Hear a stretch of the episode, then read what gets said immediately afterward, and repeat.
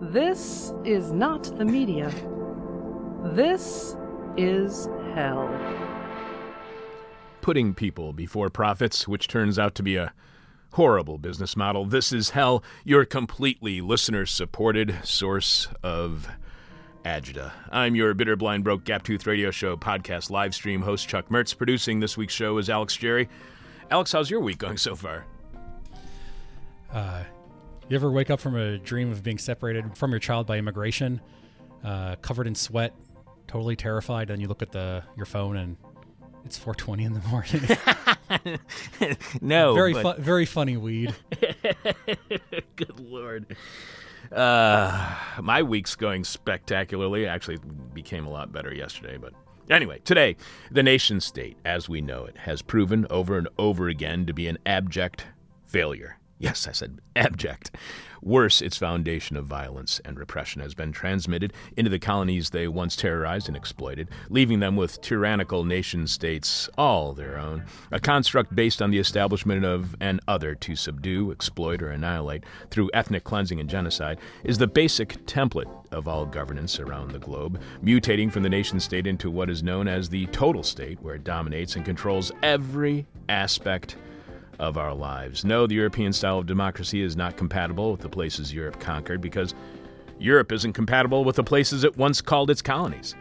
The very idea of conflating the people as a nation with the state as a structure of governance is anathema to the way the world thought and still thinks outside of Europe. Yeah, I said anathema. We'll find out what's wrong with the nation state if and if there is a better way to organize in a few when we talk to Iranian studies and comparative literature scholar Hamid Dabashi, author of The Emperor is Naked, on the inevitable demise of the nation state. Hamid is the Hagop Kevorkian Professor of Iranian Studies, uh, Studies and Comparative Literature at Columbia University and has been a columnist for Al Jazeera for nearly a decade. Alex, what's this week's question from hell? This week's question from hell is what should Bernie do with all that money people gave him? What should Bernie do with all that money that people gave him? You know, and I know there's two different ways in which candidates collect money. One is that you just donate to their campaign, and then there's the other way where the you donate to the party, and sometimes the literature you get in the mail is misleading. Like you don't know if you're giving money to the party or you're giving to the candidate.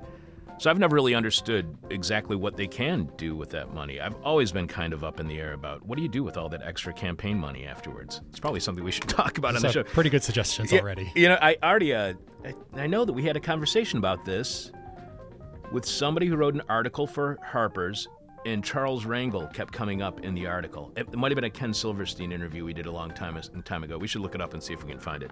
You can leave your answer to this week's question from hell at our Facebook page, facebook.com slash this is hell radio, or you can direct message it to us via Twitter at this is hell radio, or you can email it to either of us at chuck at or alex at thisishell.com. The person with our favorite answer to this week's question wins 10. Let's make it 10 This Is Hell subvertising stickers so you too can subvert whatever the hell you want to. See see how others are subverting the world with This Is Hell advertising stickers on Instagram at This Is Hell Radio. Alex will have some of your answers to this week's question from hell following our guest. Again, this week's question is What should Bernie do with all that money people gave him? What should Bernie do with all that money people, should, people gave him?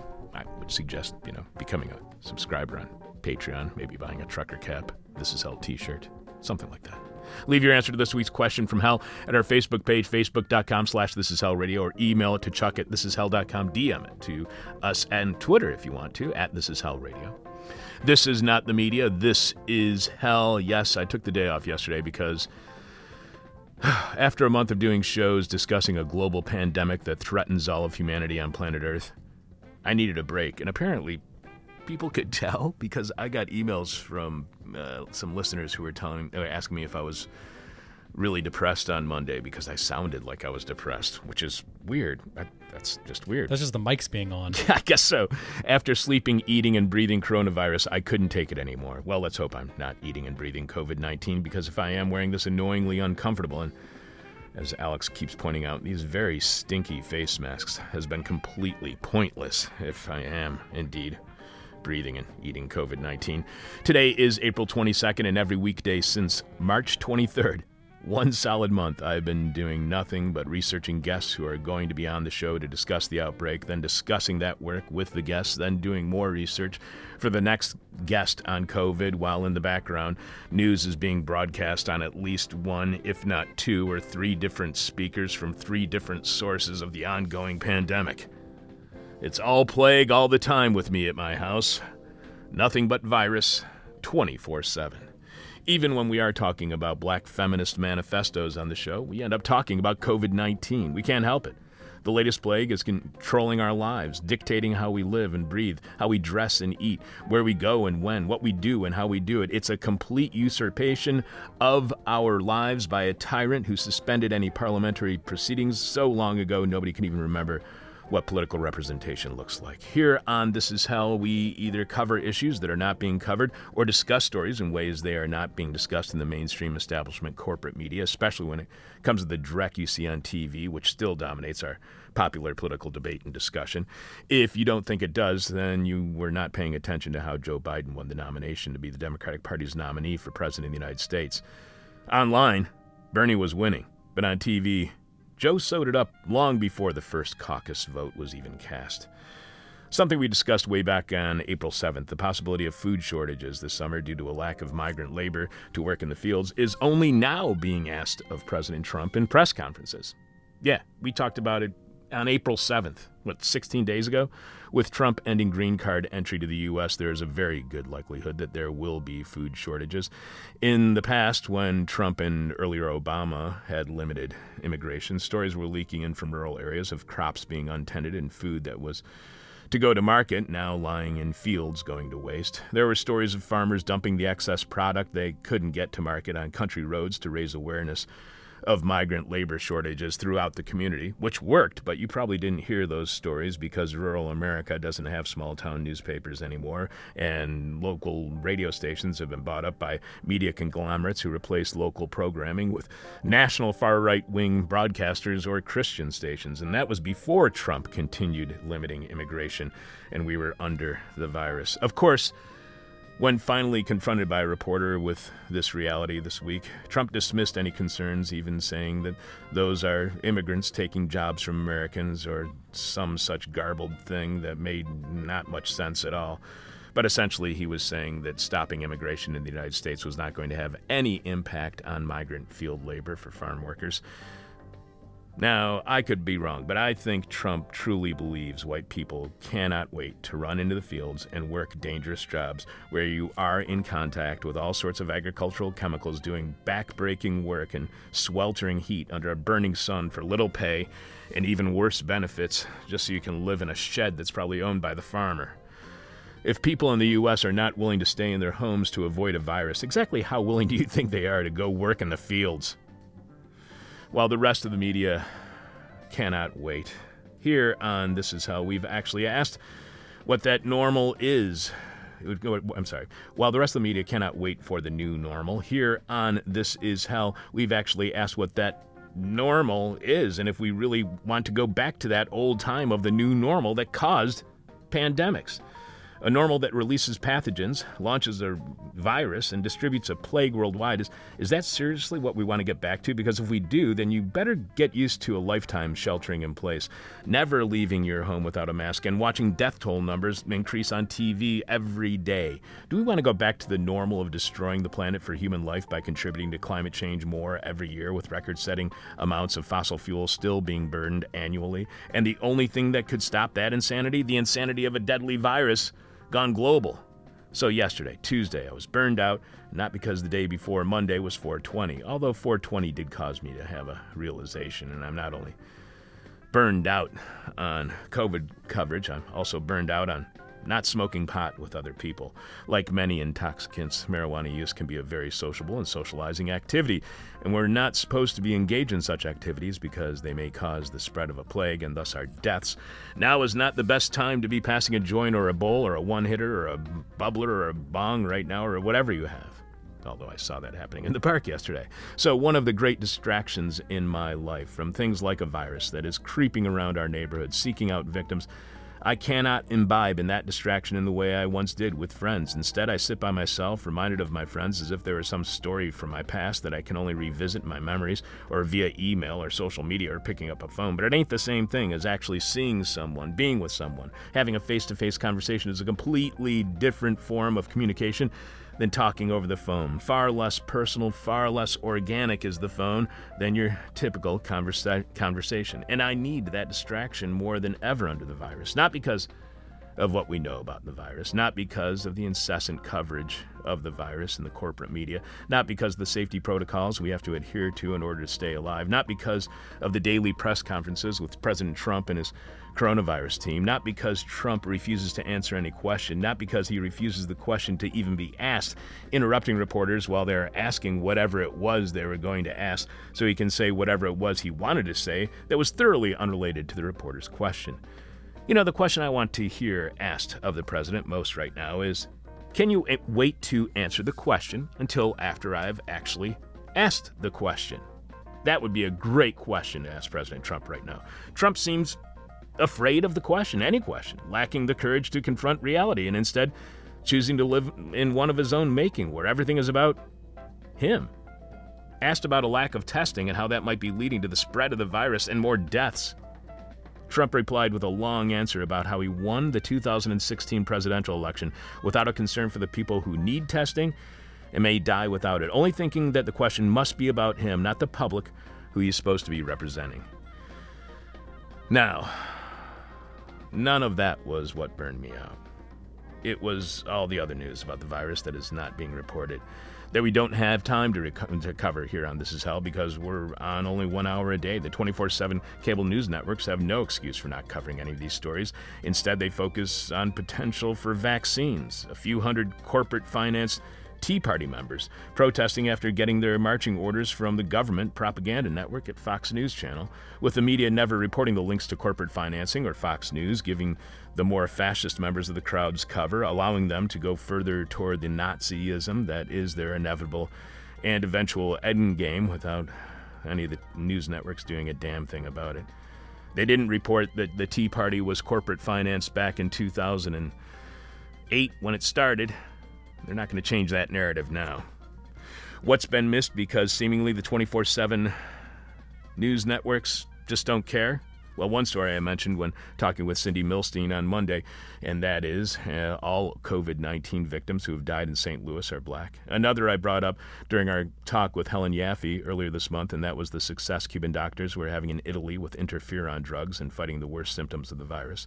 Helen also mentioned Cuban doctors going all over the world to help in the pandemic while the U.S. is trying to get retired healthcare workers to fill the ranks in the U.S. because we don't have extra doctors to go overseas. We don't even have enough to take care of ourselves.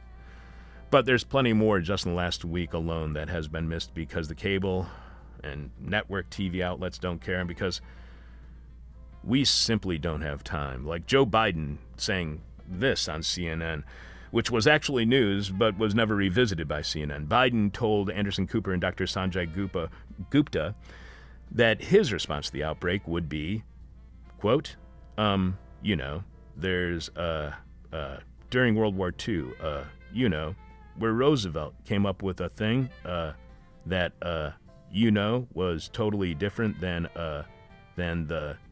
It's called. He called it the. You know, the World War II. He had the war, the the War Production Board. If that doesn't make you feel like your future is safe, then did you hear that all those PPE the president says the states need to get for themselves have actually been stopped by the federal government itself, as David Foster Wallace, or David, sorry, David Wallace Wells, not David Foster Wallace. He's dead. As David Wallace Wells reported at New York Magazine over the last few weeks, it has started to appear as though, in addition to abandoning the states and their own devices, to their own devices, in a time of national emergency, the federal government has effectively erected a blockade like that which the Union used to choke off the supply chains of the Confederacy during the Civil War to prevent delivery of critical medical equipment to states desperately in need.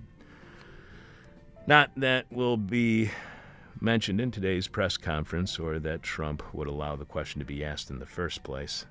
But yes, those PPE that he says the states should get, the federal government is actually stopping the states from getting them? Or how about at least seven cases of COVID 19 in Milwaukee already being linked to voting during the primary a couple weeks ago? But Wisconsin Republicans don't care if you get sick and die. All they care is if they win. So if you do not want Trump to win in November, or if you do want him to win, expect to pay for that vote with your life. Give me liberty or give me death. This November, we get to give away both. Corporations are doing all sorts of horrible things under the virus, like not providing their employees with PPE. They're so worried that they have asked the White House for protections from lawsuits for all the evil they've done during the virus.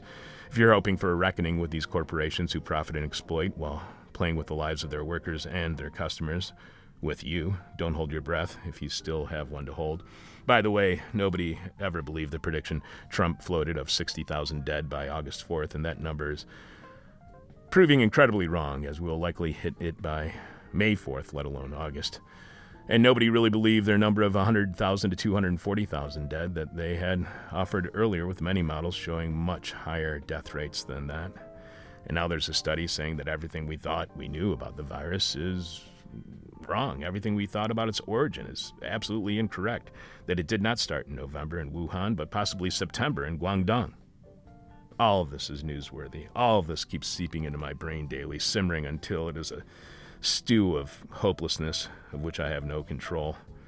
So, yeah, I needed a day off yesterday because, sure enough, this is hell. The nation state has proven a failure for the nation and as a state. We'll also have more some of your answers to this week's question from hell with Alex. This week's question from Al is What should Bernie do with all that money people gave him? What should Bernie do with all that money people gave him? The person with our favorite answer to this week's question from Al wins 10 This Is Hell subvertising stickers. You can leave your answer at our Facebook page, tweet it to us, or email it to us. Live from the nightmare. This is hell. The nation state is a failed project, causing repression and violence wherever it goes. And when it leaves a past colony, it also leaves behind the wretchedness of that nation state. Here to explain Iranian studies and comparative literature scholar Hamid Dabashi is author of Emperor is Naked on the Inevitable Demise of the Nation State. Welcome to This Is Hell, Hamid.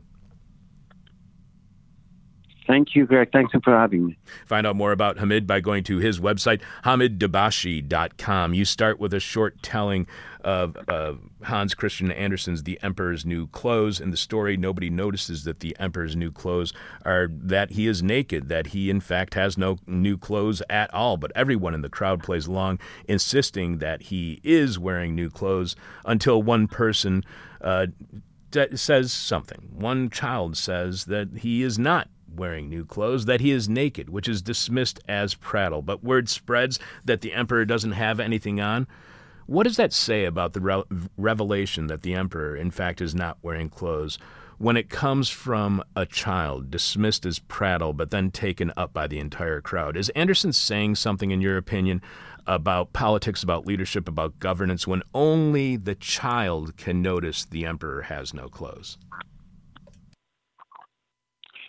Well, first of all, thanks for having me. I wish I could just sit and hear to, to your monologue. You're speaking my mind and heart and soul in this uh, pandemic. But, and also thank you for covering this book. This book is just out in London and also uh, worldwide.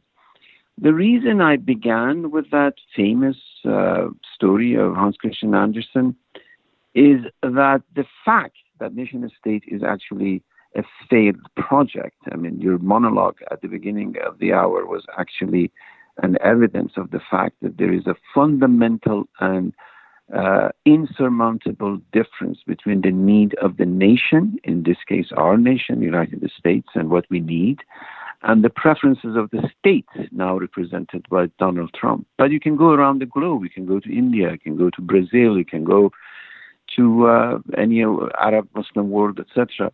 The fact is that the need of people, the nation, ordinary people, is fundamentally epistemologically, morally, imaginatively, any way that you can think of it, is not represented by the state. The state has its own naked, violent interests embedded in, for example, United States in uh, in corporations.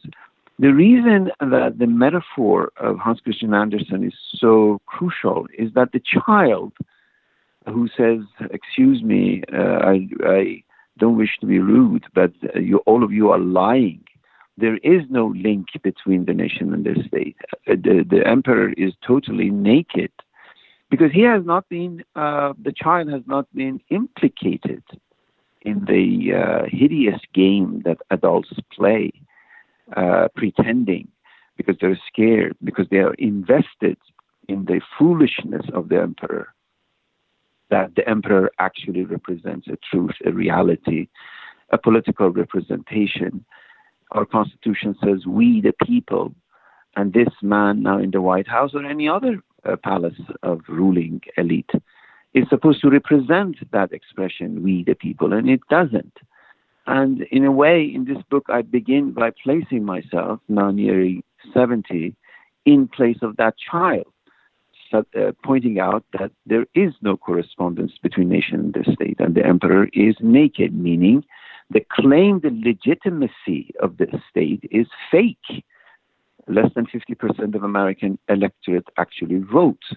And forget about, I mean, the uh, U.S. is at, at least has the apparition of a democracy. But if you go around the globe, uh, in India, in Brazil, in, in anywhere, uh, there is no representation. They go through the fake uh, spectacle of performing democracy in the Arab world, in the Muslim world, anywhere, in Turkey, you name it.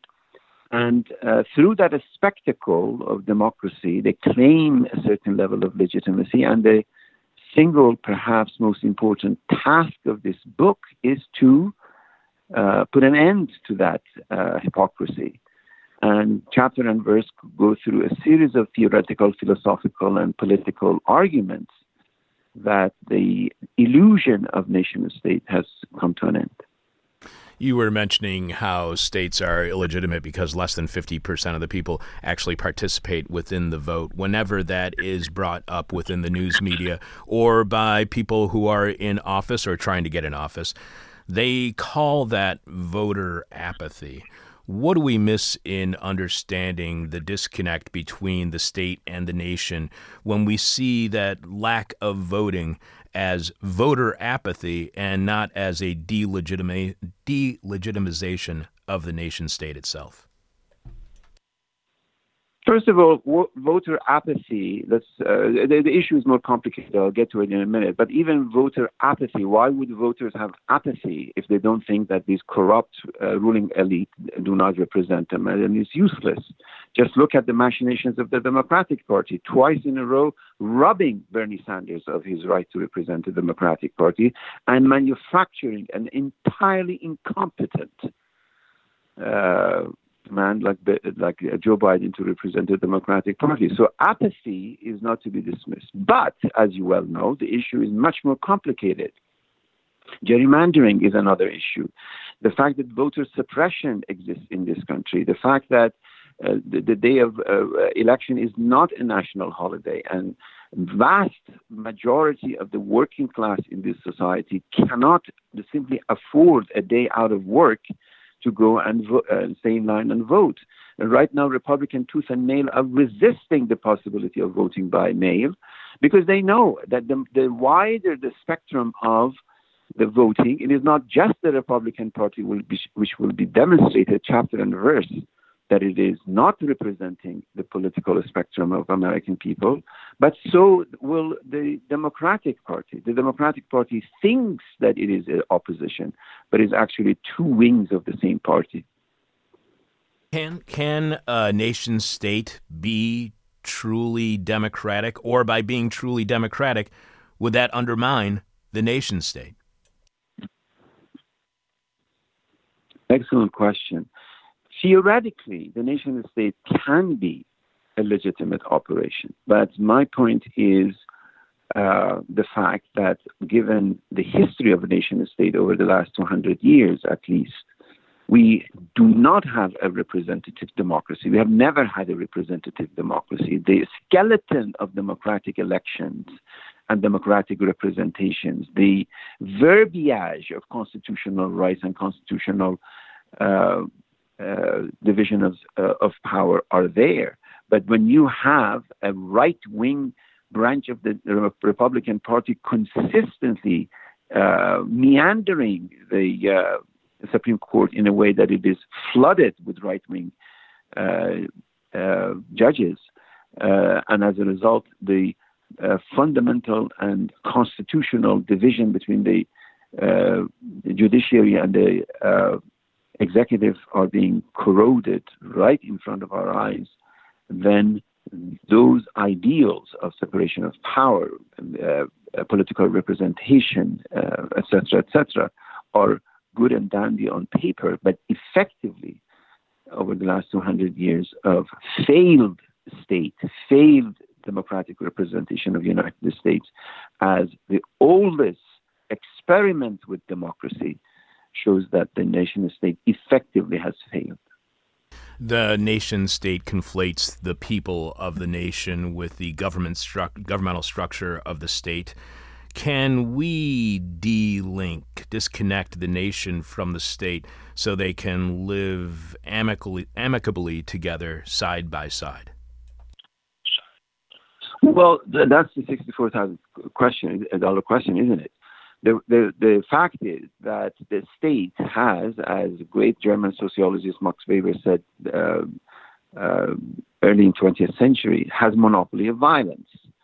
Uh, and in reaction to the monopoly of violence that the states have, uh, then uh, some theories have opted for anarchy. Anarchy as an, a mode of theoretical and ideological opposition to any kind of state formation. But my point, uh, uh, Chuck, here in this book is not to uh, opt for anarchy. My point is to separate, to decouple this uh, false Siamese tuning of nation and a state and pull the rug of legitimacy from under the feet of a state for a state not to have this false claim of democratic representation. They have their own machinations and the word United Nation is a misnomer, has nothing to do with nations, is a, is a fraternity club of all the ruling states get together here in New York once a year and uh, decide the fate of the universe.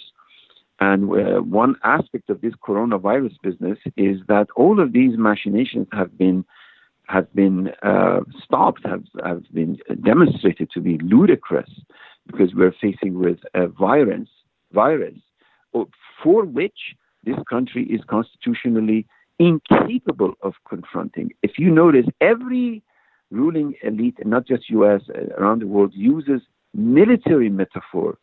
Uh, virus is not an enemy. Virus is a is a virus. You heal it, you address it, you uh, you find a vaccine for it. You don't fight it.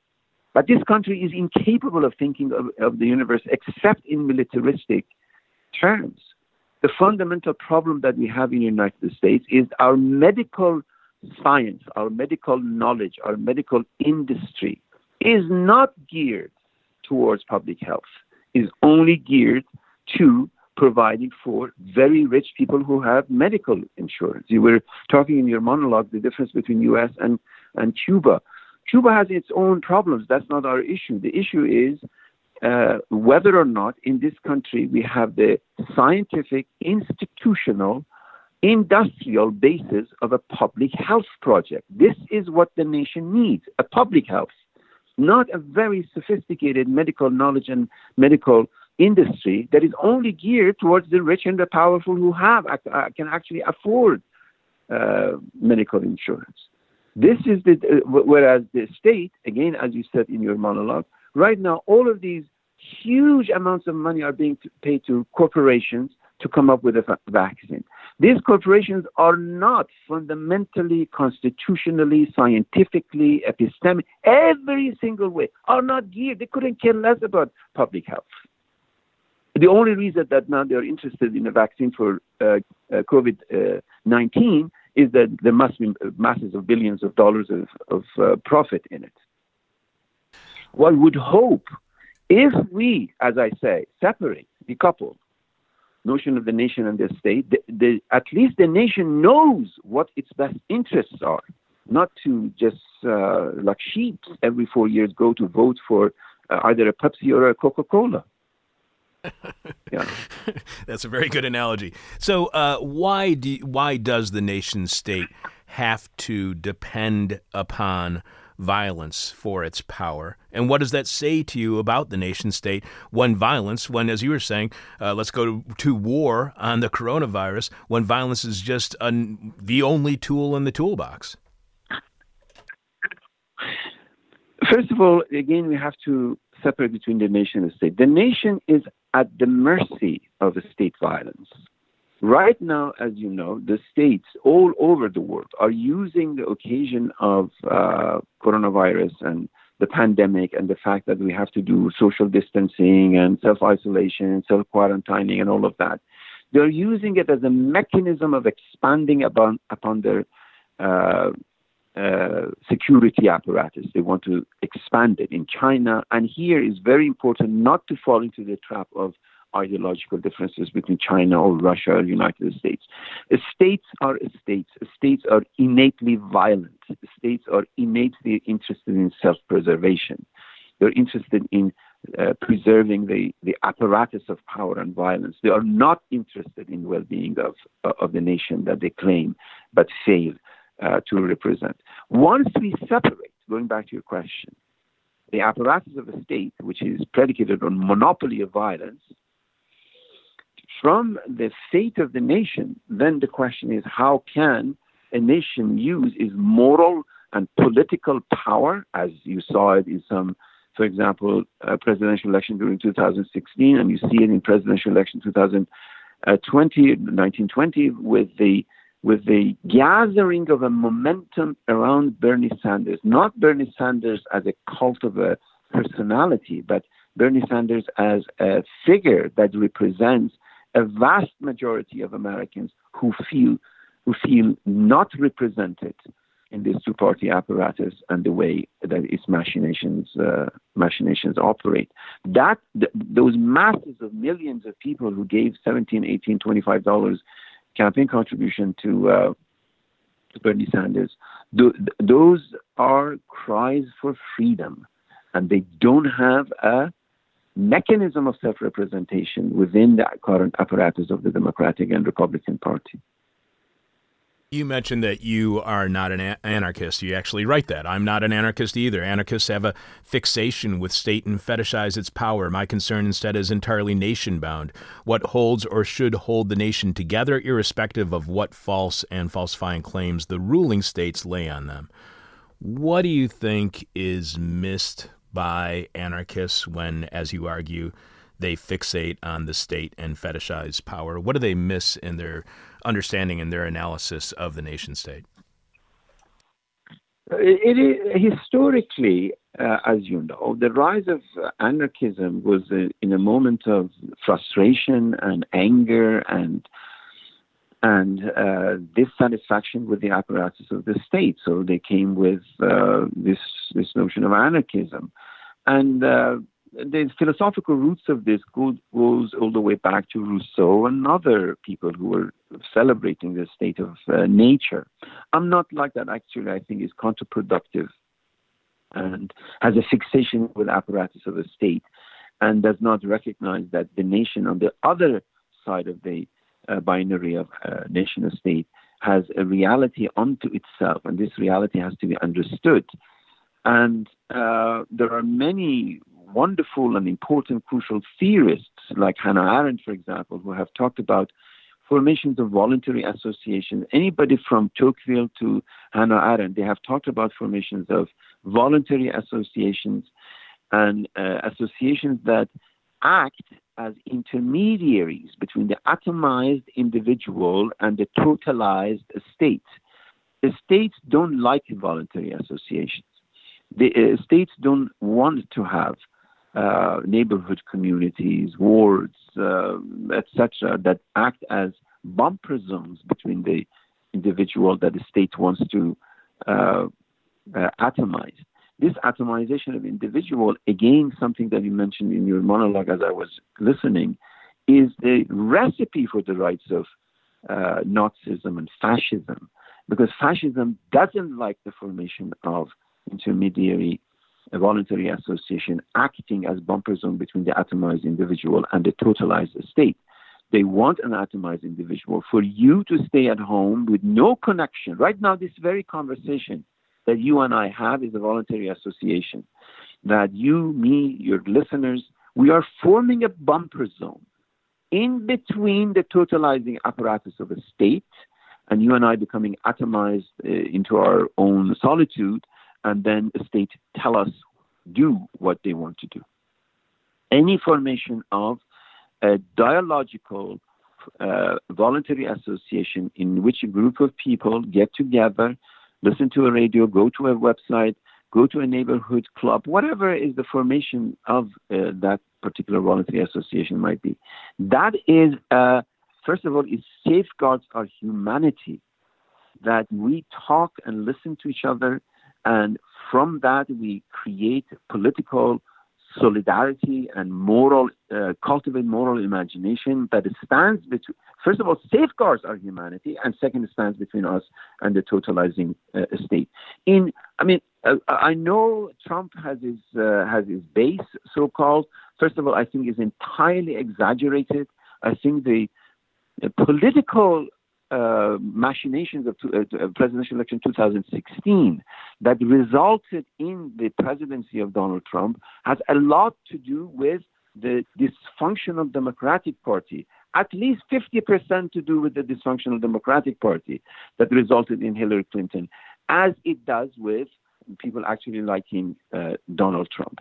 So this playing to the to the base is an indication that this ideological uh, oddity of one president and some base overriding the will of 320 million human beings who are have had it up to here with dysfunctional state uh, is going to work. So, going back to your original question, voluntary associations, which are emerging from the will of the nation, and, and they are uh, they're they are uh, limited there neighborhood, their uh, uh, communities, their counties, uh, etc. But they act, and you can see aspects of it in this uh, give and take between uh, federal government and state government, and right now in our own state, Governor Cuomo having his own uh, issues with the constitutional issues. Who decides to put the uh, state in uh, quarantine, or who decides when the states can uh, actually uh,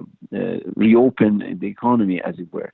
Now, this doesn't mean that Cuomo is God's gift to humanity or uh, Trump is uh, de- devil incarnate. We have to understand the mechanism of how politics works. They're catering to different constituencies, and those constituencies are political constituencies. They're not communal constituencies. So, in reaction to the uh, position of the anarchists with, with whom I disagree.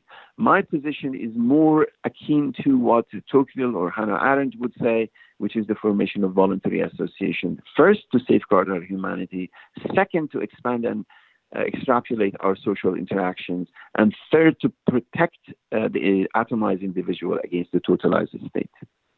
Hamid, at first, I just want to say that uh, when uh, I'm having a really enjoyable conversation with a guest, it's when I think of about 27 different follow up questions during an answer. So I'm really enjoying this conversation that we're having. We're speaking with Iranian studies and comparative literature scholar Hamid Dabashi, author of The Emperor is Naked on the Inevitable Demise of the State. You were born in Iran when it was ruled by the Shah, and you write that at the height of his power in 1971, the Shah of Iran celebrated 2,500 years of Persian monarchy with the same pomp and ceremony that the monarchy that succeeded him staged Shia martyrology to manufacture consent on their equally illegitimate rule. One appealed to Cyrus the Great and the other to Prophet Muhammad, and then to his son in law Ali and his male descendant, particularly to the Imam Hussein. They were all delusional, manufacturing a whole parade of imaginative operatic stage to mere shreds of historical evidence. They were all convincing themselves in power and fooled none except those who were the beneficiaries of their delusion. So only the people who benefit from their fiction are the ones who believe. Can only delusional thinkers come to power? Is delusion needed? Is delusion something even that people want, that they want to believe in the fictions of like American exceptionalism and innocence. Can only delusional people come to power? Uh, first of all, excellent passage. You're a good reader that you selected. Second, uh, let me uh, give you another example of where do I get the philosophical origin of my answer to you, which is yes, um, political power is predicated on delusion. There was a phenomenal German philosopher, Ernst Cassirer was his name, who ran away from Nazi Germany, came to the United States, went to Yale University, and spent his last uh, years uh, in U.S. in uh, Haven, New Haven, Connecticut, taught at Yale. Towards the end of his life, he wrote a magnificent book called The Myth of a State uh, in which he goes back to the philosophical root, back to Plato and Aristotle and, the rest of them, philosophical roots of the myth that has informed human communities and particularly comes to manifestation to a state. Now, his point of criticism obviously is Nazi Germany and the um, apparatus of power and delusion that Nazism has created uh, not just in Germany, but throughout Europe. And it's not just in Germany. Uh, Mussolini was doing it in Italy, Franco was doing it in um, Spain. It was all over uh, Europe. What Ernst Cassirer tells us is that there has been a consistent rise towards rationalization of politics in uh, Europe, European philosophical tradition, and in the course of which we have forgotten the fact that myth has had a p- very powerful presence in the formations of human uh, community. And there, from Ernst Cassirer, I mean, then I, I, I, do a whole chapter on Ernst Cassirer and I thank him and I part ways with, uh, with Cassirer because I have a different agenda. You see, the thing is, I say that the constitution of Plato's Republic as a phenomenally important book in history of political thought is a very recent invention that I would not uh, date it back uh, any time earlier than French Revolution of 1789.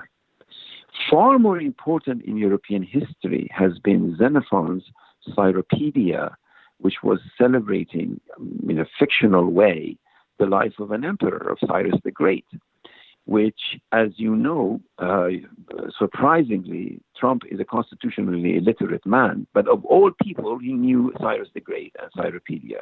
I mean, it does that he knew it, somebody told him about Cyropaedia. Cyropaedia is a celebration of imperialism, not of republic. And for much of European history, before the uh, uh, French Revolution, it is actually imperialism which is a factor rather than republicanism. It is after the French Revolution and subsequently um, uh, before the American Revolution and so forth that republicanism becomes an ideal. But the reality supersedes uh, such ideals, namely the formation of Nazi Germany and the eventual formation of a dysfunctional American empire. Uh, predicated on the myth of the frontier, as you know in American history, all eventually leads to the effective importance of imperial thinking and the overcoming of the Republican aspirations. These are the two uh, binaries in between which we can see why the power of myth has never left uh, uh, this country and the, or any other country. Power of myth has to do with the fact that right now you have people demonstrating in front of hospitals and preventing medical uh, personnel to attend to this coronavirus. But coronavirus is a pandemic, has nothing to do with politics or military. And as a result, you need to be able to allow for medical professionals, not that perf- medical professionals know all the answers, but we need to have rational conversation with them uh, to take over. But the power of myth, the power of stupidity, the power of delusion, the power of uh, self delusion should never be underestimated in human history. You write that the very notion of the nation state, as we understand it today, was a colonial legacy and has now transformed into a post colonial myth. We in the post colonial world had no business buying into it. It has never worked in or out of Europe. Look at the mess of Brexit or the constant menace of separatist movements from one end of Europe to another. It has, in fact, created subnational categories of resentment and sup- supranatural uh, geopolitics of aggression and violence. The result is the transformation of the illusion of a legitimate state into the reality of a total state predicated on pure illegitimate violence. Because that's such a key concept, Hamid, what do you mean by total state? Uh, by total state, I mean the abrogation of the intermediary, uh, abrogation of two factors. One is the division of power between the three branches of government that, as you see right now in this very country, is being violated by uh, the Republic, not just the right wing of the Republican Party, but in many ways, even the Democratic Party. They want to keep the apparatus of power intact, as you see it in multi trillion dollar so called uh, budget to uh, addressing coronavirus and has nothing to do with coronavirus is, uh, is uh, safeguarding the corporations that they want to preserve the status quo. They want to preserve the apparatus of power, and as a result, the the interests of the nation uh, becomes subsidiary and almost non-existent. A state becomes a reality unto itself and begins to spin around itself and do what the state does: monopolize violence and become total. Total meaning does not tolerate the possibility of intermediary institution, whether it's city government, state government, community organizations that prevent the total control of the state over atomized uh, individual. The more a state becomes total, namely has no tolerance, no uh, uh, no space for uh, for example, the institution of journalism. Not that there is much hope for the institution of corporate journalism, uh, as you see it, and again, as in your monologue, you were referring to it. But the, the institution of journalism is responsible to interrogate power, but it is not doing its task. That's a different uh, issue. But even in the confrontational attitude of Trump vis a vis uh, a, a, journalist who dares to ask a question, what were you doing all the months of February, not mobilizing the nation for this pandemic, he gets angry and uh, uh, uh, intolerant and, and, begins to assault and insult the person who has asked. These are indices. It is very important for us not to make this ad hominem and personal to Donald Trump. Donald Trump is a symptom of a disease. He is not the disease itself. The disease itself is this totalizing tendency of the state to become total, meaning have no patience and uh, space for intermediary institution. The more the state becomes total, the more it becomes uh, violent. Remember, militarization of American police force began under Obama and not under uh, Trump. Trump is now beneficiary uh, of that uh, militarization of, of, of, police. In other words, instead of police being considered as part of a community that is supposed to help to safeguard the community, it is uh, increasingly institutionalized as to protect the interest of the ruling uh, elite. These are indications of two things. A state becomes total, namely like a cancer. It metastasizes into the apparatus of uh, power between federal, state, and city government. The more it metastasizes in terms of incorporating and gobbling up and uh, uh, uh, having all modes of power incorporated into its centralized apparatus, the more it becomes violent, namely it, the, the power of persuasion that it pretended to have, the, the assumption of legitimacy that it pretended to have, will completely uh, evaporate. And as a result, I've always said the ISIS, this uh, ISIL, this Islamic uh, Caliphate, uh, nonsensical, violent cannibals that emerged between Iraq and Syria, these are uh, the, the, the proto- proto- prototype of uh, state because they had no nation. No, nobody had elected them. There, nobody had they, they ruled over no nation. They, they fabricated a delusional conception of a caliphate that doesn't exist. But in their apparatus, they were completely violent and cannibalistic and, and horrid. Uh, that's one example. The, the example of the, the slaughter of the Saudi uh, journalist, dissident journalist Jamal Khashoggi in the Saudi uh, consulate, I offered, uh, if you recall, in my last chapter, who killed Jamal Khashoggi? Who cares?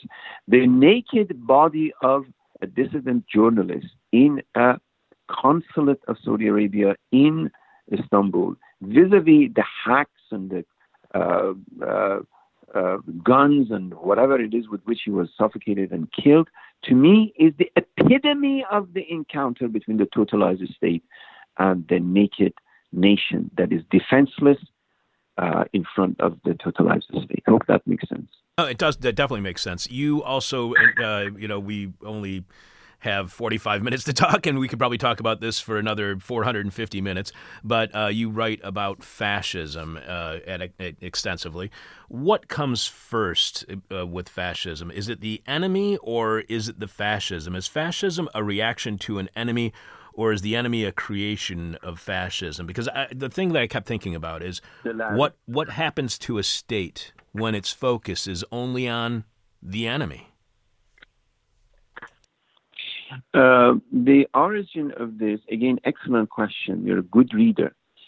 Uh, uh, the origin of this goes back to the Nazi political scientist Carl Schmitt and has an excellent book on uh, the uh, importance of the fabrication of an enemy outside the political apparatus. So the political apparatus unifies itself uh, in answer to your question, is the latter, namely the invention of an enemy. You create an enemy. Whether that enemy is China or Islam or uh, terrorism in a vague kind of amorphous way, you always need an enemy, enemy in order to consolidate political power.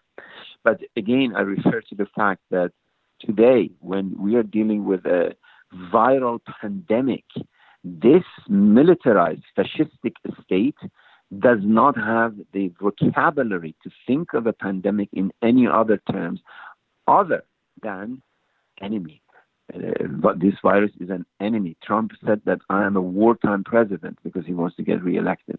Wartime president, the enemy. This this vocabulary, this this terminology, this way of thinking, has become so innate, so endemic so naturalized in American political culture, but not just look at Brazil, look at India, uh, is the same.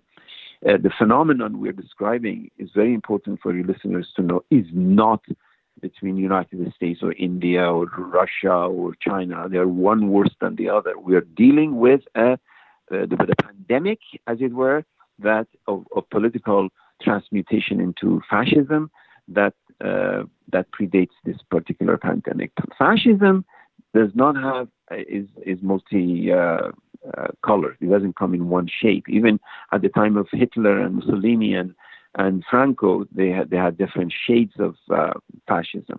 American fascism is we, which we are in the middle of how it works and how it emerges. Constitution of an enemy, uh, the press as the enemy, uh, Muslims as the enemy, China as the enemy, virus as the enemy. Just take the word enemy from the vocabulary of the ruling state. They don't know what to do with it, with themselves. Again, going back to this pandemic, this pandemic needs a revolution in thinking about public health. Revolution in public health extract just 10% of that goddamn military budget and billions of dollars that you want to create a, a space force for God's sake. 10% of that. And you revolutionize the public health industry. Masses of numbers of uh, hospitals and beds and uh, uh, all other uh, personal protection uh, uh, gears etc., etc. That is, unless and until there is a fundamental reconceptualization of the apparatus of the state, you cannot deal with such things as the pan- pandemic.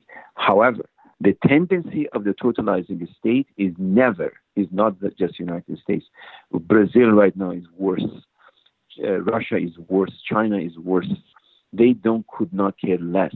In case of uh, uh, China, the reason that they were effective or presumably effective, what do we know? Because the information is not entirely reliable, is that for them, individual is a a, pro, is a productive machinery. They don't want to lose that productive machinery.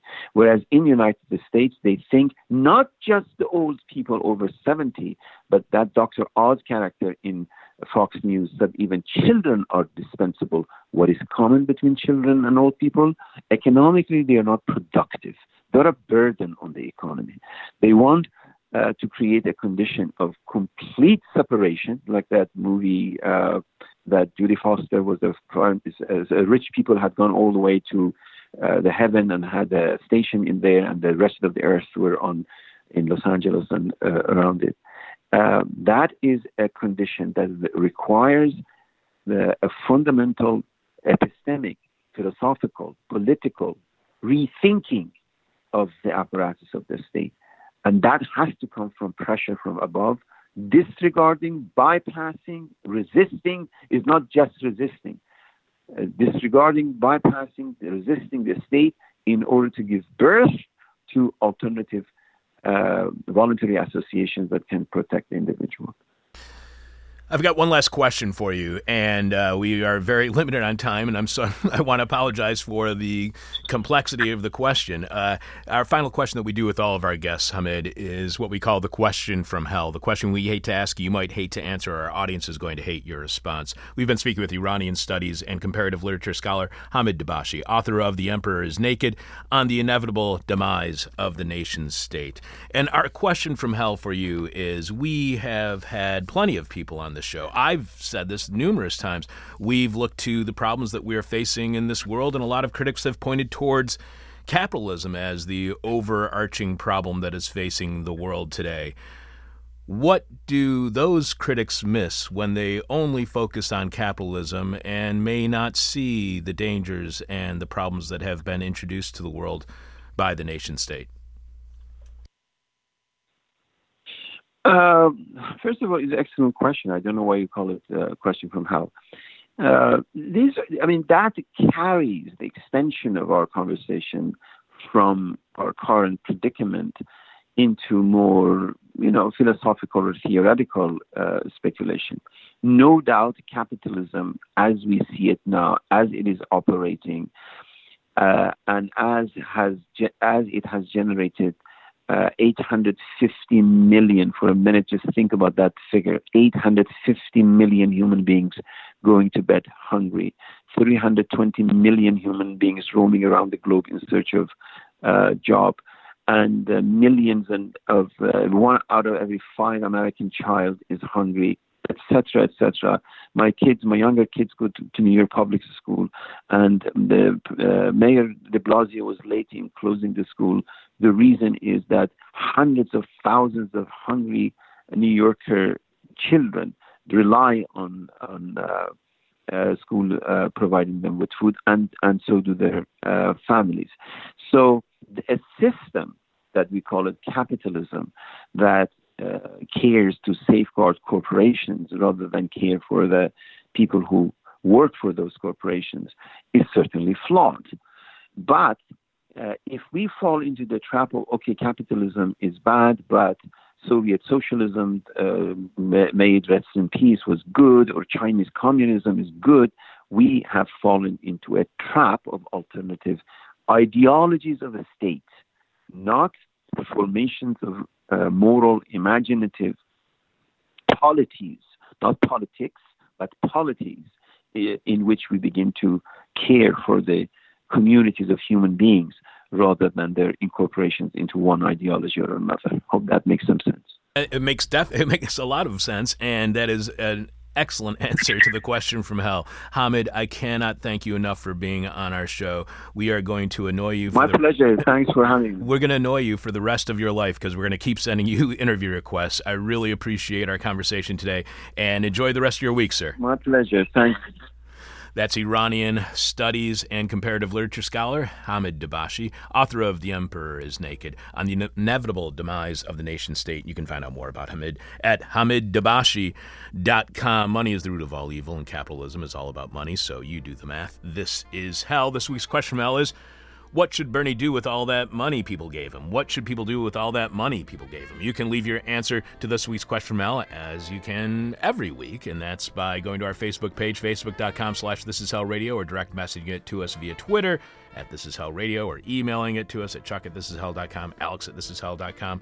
The person with our favorite answer this week wins 10 This Is Hell advertising stickers. Alex, do you want to read any questions now? You want to put it off to tomorrow? What do you want to do? Oh yeah, we'll get some now. All right. What should people? What should Bernie do with all that money people gave him? What should Bernie do with all that money people gave him? Ronaldo M says masks and PPE. Chuck W says sorry, no humor today. General Strike Fund. No. Badger N says a collar keg, so at least he can give us a shot of brandy before we perish. Hmm. Wow. Scott C said, give it to the eco-socialist candidate Howie Hawkins, fighting for a Green New Deal, Medicare for all, student debt cancellation, and a foreign policy for peace on Earth. Well, I'm sorry. What were you saying? Uh, Mark C says, create a stockpile of semi-automatic rifles and band-aids for the upcoming uprising by the MAGA supporters after the Orange One's election defeat. Garrett S says, invest in adrenochrome stocks. Ugh.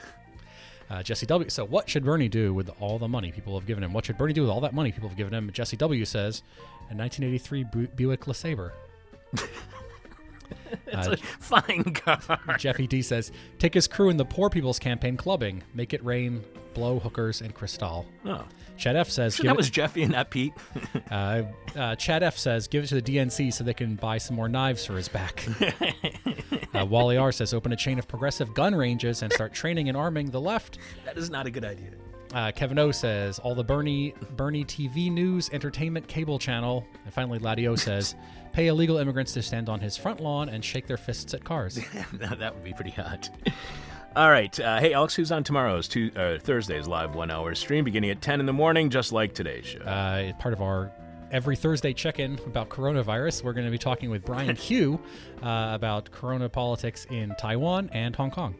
It's not like it's not coming up in any of the other conversations. Uh, tune in to tomorrow's streaming live show at 10 a.m. Chicago time here at thisishell.com or listen to the podcast posted around 2 p.m. Chicago time to hear more of your answers to this week's question from Mel. I'm your bitter, blind, broke, gap tooth radio show podcast live stream host, Chuck Mertz. Producing this week's show is Alex Jerry. I want to thank Alex for producing. Thanks to Hamid Dabashi for being today's guest. Your eyewitness to grief. This is hell.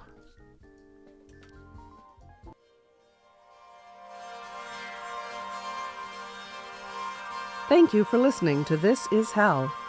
For more interview hell and to support the show, visit thisishell.com.